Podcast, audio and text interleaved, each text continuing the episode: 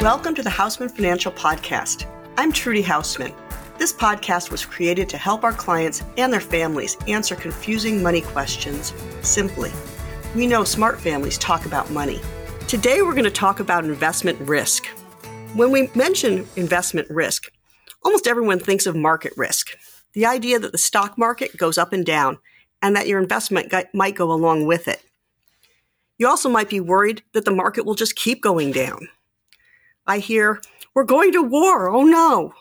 Or my guy lost the election. Is the economy going to go to hell?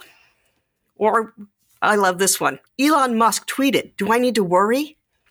But as investment professionals and certified financial planners in particular, our job is to understand the whole range of risks associated with investing. Once defined, our job is to evaluate the potential impact of each kind of risk and determine how to address it. It might be through elimination, mitigation, compensation, or in some cases, acceptance. These strategies have to be flexible in order to adapt to how relevant each type of risk is under current market conditions. Here's a rundown of the five major types of risk and how we address them. The first is business specific risk. We all remember Enron, one of the most profitable companies in the country, and its dramatic rise and subsequent crash. But what about General Motors, Sears, Lehman Brothers, Lucent, or Washington Mutual? These were all Fortune 500 companies that blew up. One of the risks specific to investing in individual securities, be it stocks or bonds, is the idea of business or entity risk. In the case of bonds specifically, it's often called credit risk. Will this company be downgraded? How will that affect the value of the company's bonds? In the case of stocks, the issue is more critical. Will the company survive? Will it be profitable? Will I lose all my money? Investment professionals eliminate most of this risk through diversification. You may wonder why generic newsletters often tout individual stocks while your financial planner recommends more sedate mutual funds. Advisors are able to eliminate the possibility of losing all your money due to a failed company. This doesn't mean that one or two companies in a portfolio won't fail. But by owning a variety of companies, no such failures risk your livelihood. Among professionals, this is probably the easiest to explain and the easiest to avoid. The second type of risk is market risk. This is the most common one associated with investing in stocks, but it's also the most misunderstood. Market risk, or the risk that the stock market, or even the real estate market for that matter, might go down and impact the value of your investment is, in reality, a timing risk. And that's because while markets may go down in the short term, economics teaches us that they will ultimately rise if given enough time. In essence, market risk is the risk that the market will be down when you need to withdraw your funds, not that they'll go down and stay there. This makes it relatively easy for your financial planner to reduce or eliminate the impact of market risk on your overall success, but not necessarily on your psyche. We work really hard to determine how much of your invested assets you might need in the short term, in the intermediate term, and in the long term, so that we always have low volatility assets available to meet short intermediate needs and more volatile but more profitable assets for your long term needs. Often, though, the psychological impact of seeing values drop frightens new investors into sabotaging their plans.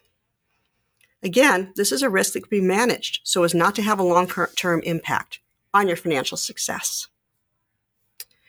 A third and much neglected risk by the public, but one that's keen to advisors, is reinvestment risk. This can best be illustrated uh, through a look at bank CD rates. Many retirees in the 90s or earlier were able to invest their retirement nest eggs in FDIC guaranteed certificates of deposit, earning anywhere from 6 to 8% annual interest. This allowed many retirees to generate a comfortable income without having to touch their principal. But once rates on these instruments dropped to 3, 2, and now even less than 1%, these same conservative investors found themselves forced to either dramatically lower their standard of living or begin invading their principal. Many consumers have literally spent themselves broke due to reinvestment risk. Thankfully, Many more realized the dilemma they were in and sought out other investment alternatives. But reinvestment risk is a significant concern, not only for fixed investments like CDs, but also for holders of bonds, who might see their income substantially changed when their bonds mature. The fourth major risk is inflation risk, and it's one that's been front and center in the news lately. The idea that rising prices will impact your purchasing power is an important factor that professional advisors have always had in mind.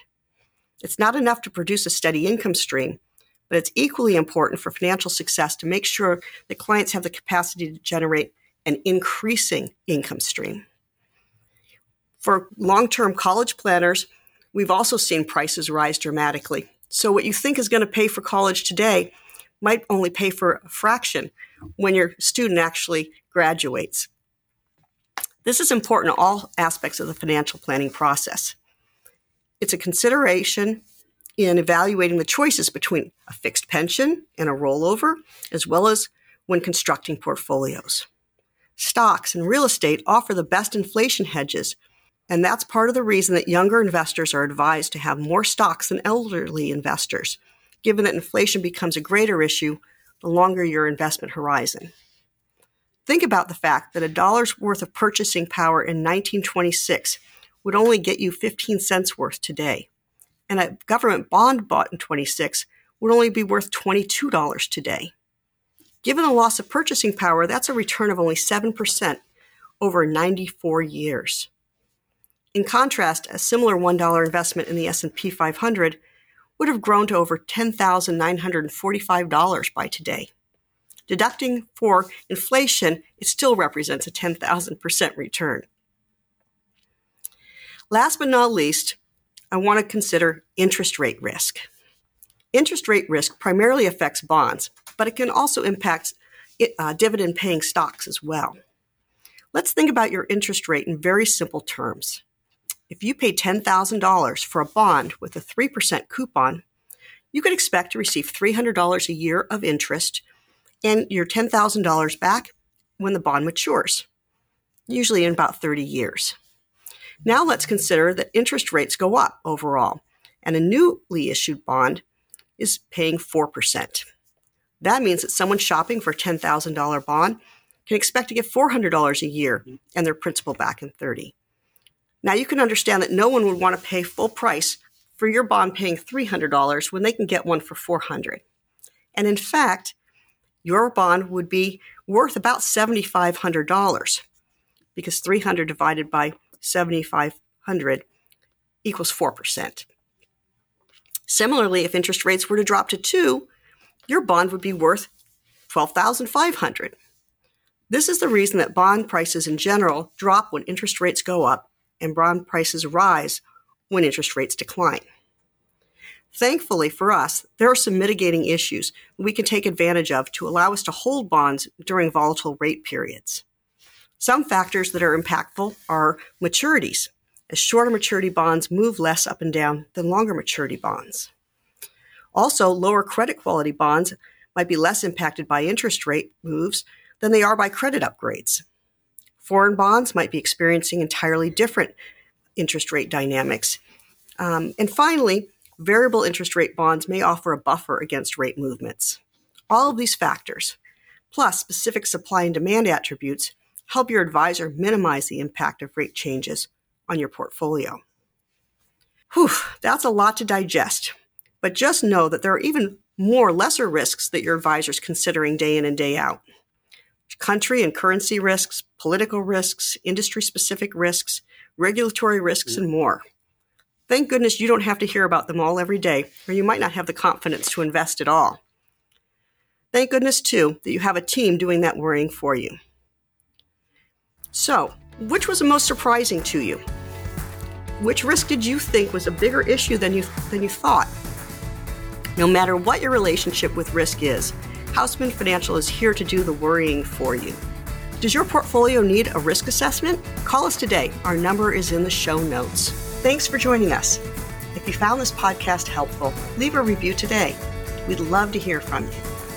Click the link in the show notes to talk to a Haussmann Financial advisor and get your money questions answered.